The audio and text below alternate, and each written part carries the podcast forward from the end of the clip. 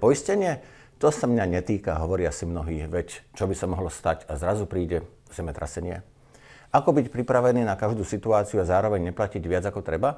Poradí finančný analytik Marian Bulík z OVB Alfinanc Slovensko. Dobrý deň. Dobrý deň, prajem.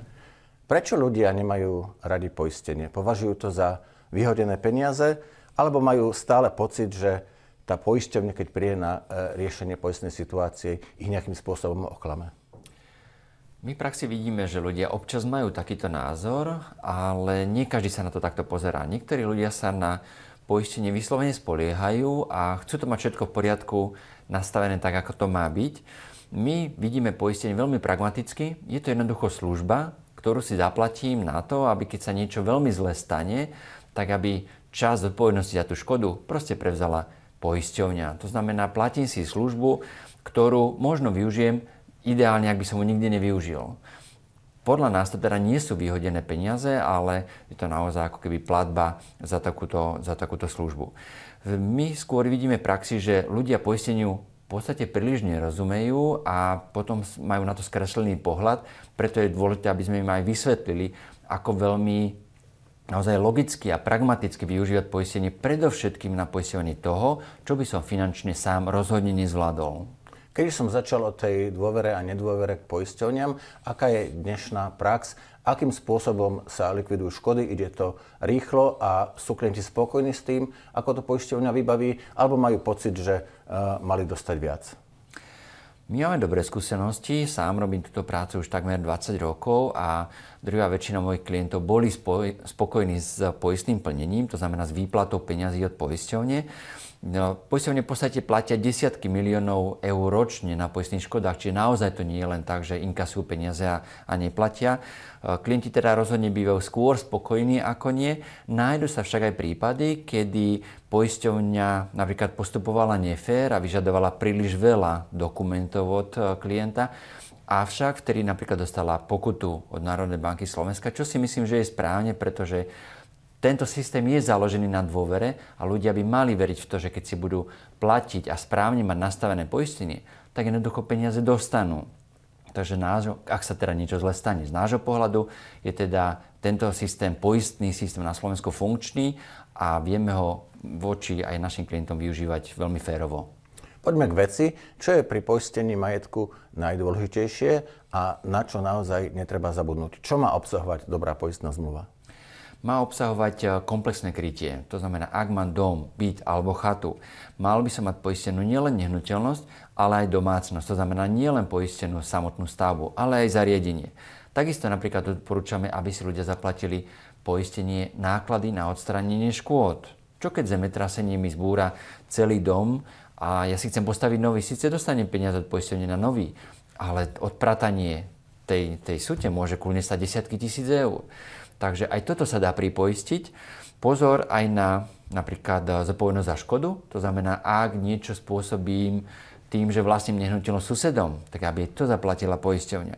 Takisto, keď sme pri zemetrasení, ktoré je teraz aktuálne, pozor na to, že v niektorých poisťovniach je to iba voliteľné riziko. To znamená, musím si ho vyžiadať alebo musím ho mať pripoistené, aby som bol aj voči nemu krytý. No a rozhodne netreba aj zabúdať na pravidelné kontroly a revízie, či už je to napríklad kotlov, alebo blesko s vodou a tak ďalej. Keď to preženiem, nikdy nevieme odhadnúť, kedy nám na dom spadne lietadlo, ale do akej miery sa poisťovne pozerajú na to, kde bývam? E, myslím teraz e, tie lokality, ktoré sú rizikové, či už tam môžu byť nejaké záplavy alebo zosuvy pôdy, alebo zemetrasenia. A sú tieto poistky výrazne drahšie? Čo sa týka živelných pohrôm, tak poisťovne dnes vedia viac menej predvídať a majú aj tzv. povodňové mapy, iba teda škody spôsobené záplavami alebo povodňami. A čo sa týka napríklad tornád, ktoré sme videli napríklad na Morave, alebo zemetrasení, tak títo sa predpovedať v podstate zatiaľ vôbec nedajú. Takže Poisťovňa zistuje dnes iba to, či sa poisťovňa, pardon, nehnuteľnosť nachádza v oblasti, ktorej napríklad bolo za posledných 10 rokov viackrát záplav, viacero záplav. A očakávame do budúcnosti, že vplyvom klimatických zmien sa tieto povodňové mapy budú rozširovať a potom naozaj poisťovne budú zvyšovať ceny za takéto poistenia alebo budú tieto nehnuteľnosti vôbec odmietať poisťovať, pretože tu pra, tá pravdepodobnosť tam bude príliš vysoká. O tom je aj moja ďalšia otázka. Máme konkrétnu skúsenosť so zemetrasením na východe Slovenska. Ak človek nebol dovtedy poistený a chce sa poistiť pod takéto udalosti, má šancu a môže vôbec poisťovne odmietnúť? Čo týka zemetrasení, tak tie sa v podstate nedajú predvídať, preto zrejme nevzniknú žiadne mapy zemetrasení, podľa ktorých by sa poisťovne potom riadili. Takže je možné sa naďalej poisťovať aj v oblastiach, kde bolo zemetrasenie a neočakávame tam ani zdraženie tých poistiek, ani e, že by poisťovne to nechceli ísť. Takže my skôr vidíme ako mnoho väčší problém to, že polovica bytovať domov, približne polovica, nie je poistená vôbec na Slovensku. A to je veľký problém. Takže my upozorňujeme ľudí na to, aby túto otázku riešili. Mnohí z nich vôbec netušia, že takéto pripoistenie cenovo veľmi dostupné napriek tomu, že kryje v podstate 100 tisícové hodnoty. Existuje poistenie nehnuteľnosti, ale existuje aj poistenie domácnosti, takže si vysvetlíme, aký je medzi tým rozdiel a či potrebujeme obidvoje a keď potrebujeme obidvoje, či je to výhodnejšie v jednej poistke, alebo sa to dá rozdeliť. Tak čo sa týka poistenia nehnuteľnosti, tam kryjeme škody na samotnej stavbe. To znamená, kryjeme múry, stropy, podlahy, strechu, zabudované spotrebiče. Čo sa týka domácnosti, tak tam tým poistením v podstate kryjeme veškeré vybavenie, to znamená elektrospotrebiče, zariadenie a takisto aj šperky napríklad. Takže určite odporúčame oboje pri o, obidvoch akoby sférach tohto poistenia ide o desiatky a stovky tisíc eur. Vôbec nemá žiadny zmysel šetriť na tom, že poistím si napríklad len nehnuteľnosť, lebo to banka vyžaduje kvôli hypotéke, domácnosť netreba, veď aj tak tam nič hodnotné nemám. To nie je pravda. Bežná domácnosť stojí 5 až 15 tisíc eur, čo týka vybavenia a takéto sumy pre mnohých Slovákov boli príliš veľké, ak by si ich mali zaplatiť sami. Takže my naozaj odporúčame nešetriť 2-3 eur mesačne za napríklad poistku domácnosti a mať komplexne poistené všetko, čo sa dá, pretože to cenovo je veľmi výhodné. Čo všetko potrebujeme k poisteniu domu alebo bytu? Náražam na to, či napríklad bude od nás poisťovňa vyžadovať znalecký posudok, alebo ak máme doma e, nejakú zácnejšiu zbierku minci, či musíme dokladovať, akú má hodnotu a to znamená, či nás okrem tej poistky bude to aj niečo stáť. Tak čo sa týka znaleckého posudku, tak e, ten nie je povinný. E, pri niektorých drahších nehnuteľnostiach napríklad býva povinná obliadka, ale tá klienta nič nestojí. Znalecký posudok by iba veľmi pomohol pri stanovaní, stanovení tej správnej poistnej sumy, aby sme ju príliš neprestrelili a teda neplatili navyše zbytočne, ale zase rozhodne, aby nedošlo k tzv. podpoisteniu, kedy je poistná suma príliš nízka voči reálnej hodnote. Takže posudok je dobrovoľný a pomôže, ale nie je povinný. My vieme robiť kalkuláciu tých poistných sum aj bez neho na základe parametrov nehnuteľnosti, hodnotu domácnosti, potom zase zvyčajne odhadujeme alebo vypočítavame s klientom na základe toho, čo všetko tam má, akú to má si cenu. Každopádne tie poplatky tam v podstate nie sú z môjho pohľadu v podstate žiadne. I, idem platiť alebo musím zaplatiť iba cenu poistenia. A tu je dobre povedať, že poistenie bytov, domov, chát je jedno z najlacnejších poistení, aké vôbec existujú na trhu.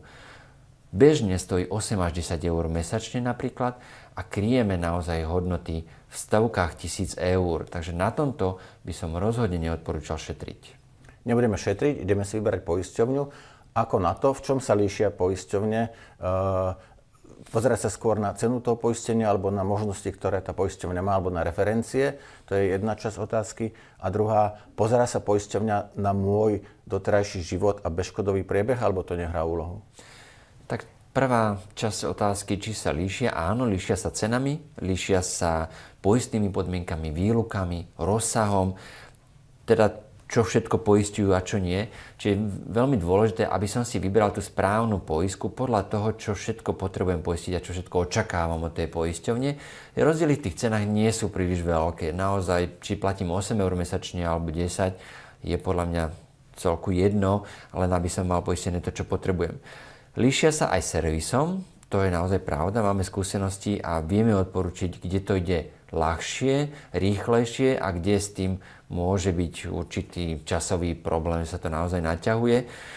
To, že som, či som nemal poistnú udalosť, tak to sa o mnoho viac rieši pri poistení aut, pri poistení nehnuteľností sa o mnoho, a sa teda poisťovne v dotazníkoch často pýtajú, že či je udržiavanom stave tá nehnuteľnosť, to znamená, či je o ňu postarané tak, ako by malo byť z hľadiska technických nejaký noriem napríklad.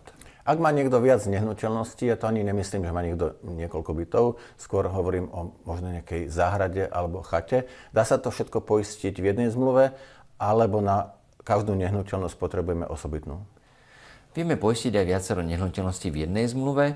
V zásade tam môžu byť určité zľavy za to, že poistíme viacero poist- e, nehnuteľností, ale nie je to úplne dôvod na to, aby som sa tým riadil. Ja si naozaj potrebujem poistiť majetok tak, ako najlepšie sa dá za čo najlepšiu cenu a či to bude v jednej poistke alebo dvoch, je už úplne druhoradá záležitosť. Pozor na to, naozaj aj chaty, aj e, rekreačné nehnuteľnosti sa poisťujú. Býva to relatívne dosť drahšie práve kvôli tomu, že ak je to napríklad v extraviláne a nie je celoročne obývaná, tak to poistenie môže byť násobne drahšie. Ale zase tam je naozaj vyššia pravdepodobnosť napríklad krádeže, vlámania a ak to chceme mať poistené, musíme zaplatiť vyššiu cenu. Čo pri poistení ľudia najčastejšie podceňujú? A podceňujú jeho potrebu. Myslia si, že keď sa mi doteraz nič nestalo, tak to tak možno aj zostane ďalej, veď dávam si pozor na to, aby som nezaložil požiar, alebo vždy vypínam plyn, keď odchádzam z domu bytu. Ale tí najväčšie škody tak spôsobujú živelné pohromy, najčastejšie voda alebo požiar. A tie zvonku my neovplyvníme, takže nedá sa tomu ako keby úplne zabrániť.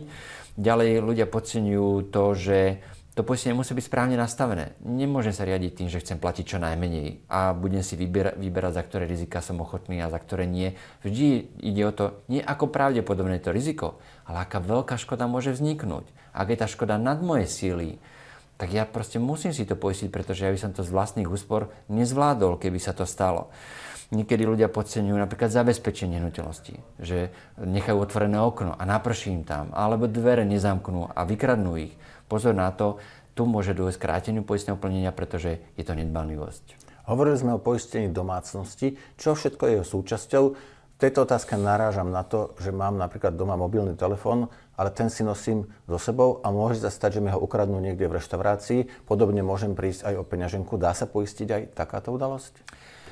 Nedá sa to poistiť poistením napríklad e, domácnosti, do ktorých by mobilný telefón aj peňaženka patril, patrili, ak by boli doma. Totiž to, ak chcem mať nahradenú škodu pri krádeži, musí byť prekonaná prekážka. To znamená, niekto musel vypáčiť dvere alebo vylomiť okno. A to sa pri krádeži v reštaurácii proste neudialo. Čiže áno, viem si poistiť aj takéto drobné predmety domácnosti, ale iba vtedy, ak sú ukradnuté za riadne uzamknuté a zabezpečené domácnosti. Hovorili sme o tom, že 50% domácností zhruba poistených je, ale mnohé z týchto poistiek sú pomerne staré a vieme o tom, že ceny nehnuteľnosti v minulosti dosť výrazne rástli. Ako často treba robiť revíziu poistnej zmluvy tak, aby sme boli poistení naozaj na reálnu sumu hodnoty tej nehnuteľnosti? Na toto treba dať naozaj veľký pozor, pretože my to v praxi vidíme ako najčastejší problém s poistením nehnuteľnosti. Vzniklo to tým, že v posledných rokoch rastli ceny nehnuteľnosti o desiatky percent ročne. To znamená, že ľuďom narastli hodnoty nehnuteľnosti, ale poistné sumy zostali často veľmi rovnaké alebo maličkými navýšeniami. A, a mnohí ľudia napríklad vôbec nemajú dojednanú tzv. indexáciu, čiže automatické navyšovanie poistných súm voči inflácii. Takže tam treba, keby sa na to pozrieť, minimálne by som povedal, že raz za 2-3 roky, alebo vtedy, ak sa udiala zmena, napríklad za nehnuteľnosťou, to znamená, urobil som drahšiu rekonštrukciu, prístavbu, alebo som si nechal namontovať fotovoltiku za pár tisíc eur, vtedy treba navýšiť tú poistnú sumu okamžite, pretože ak by som to neurobil, okamžite dochádza ku podpoisteniu a to znamená, že ak by sa stala škoda, poistenia môže znížiť výplatu peňazí kvôli tomu, že tá poistná suma bola príliš nízka voči tomu, aká je dnešná reálna hodnota.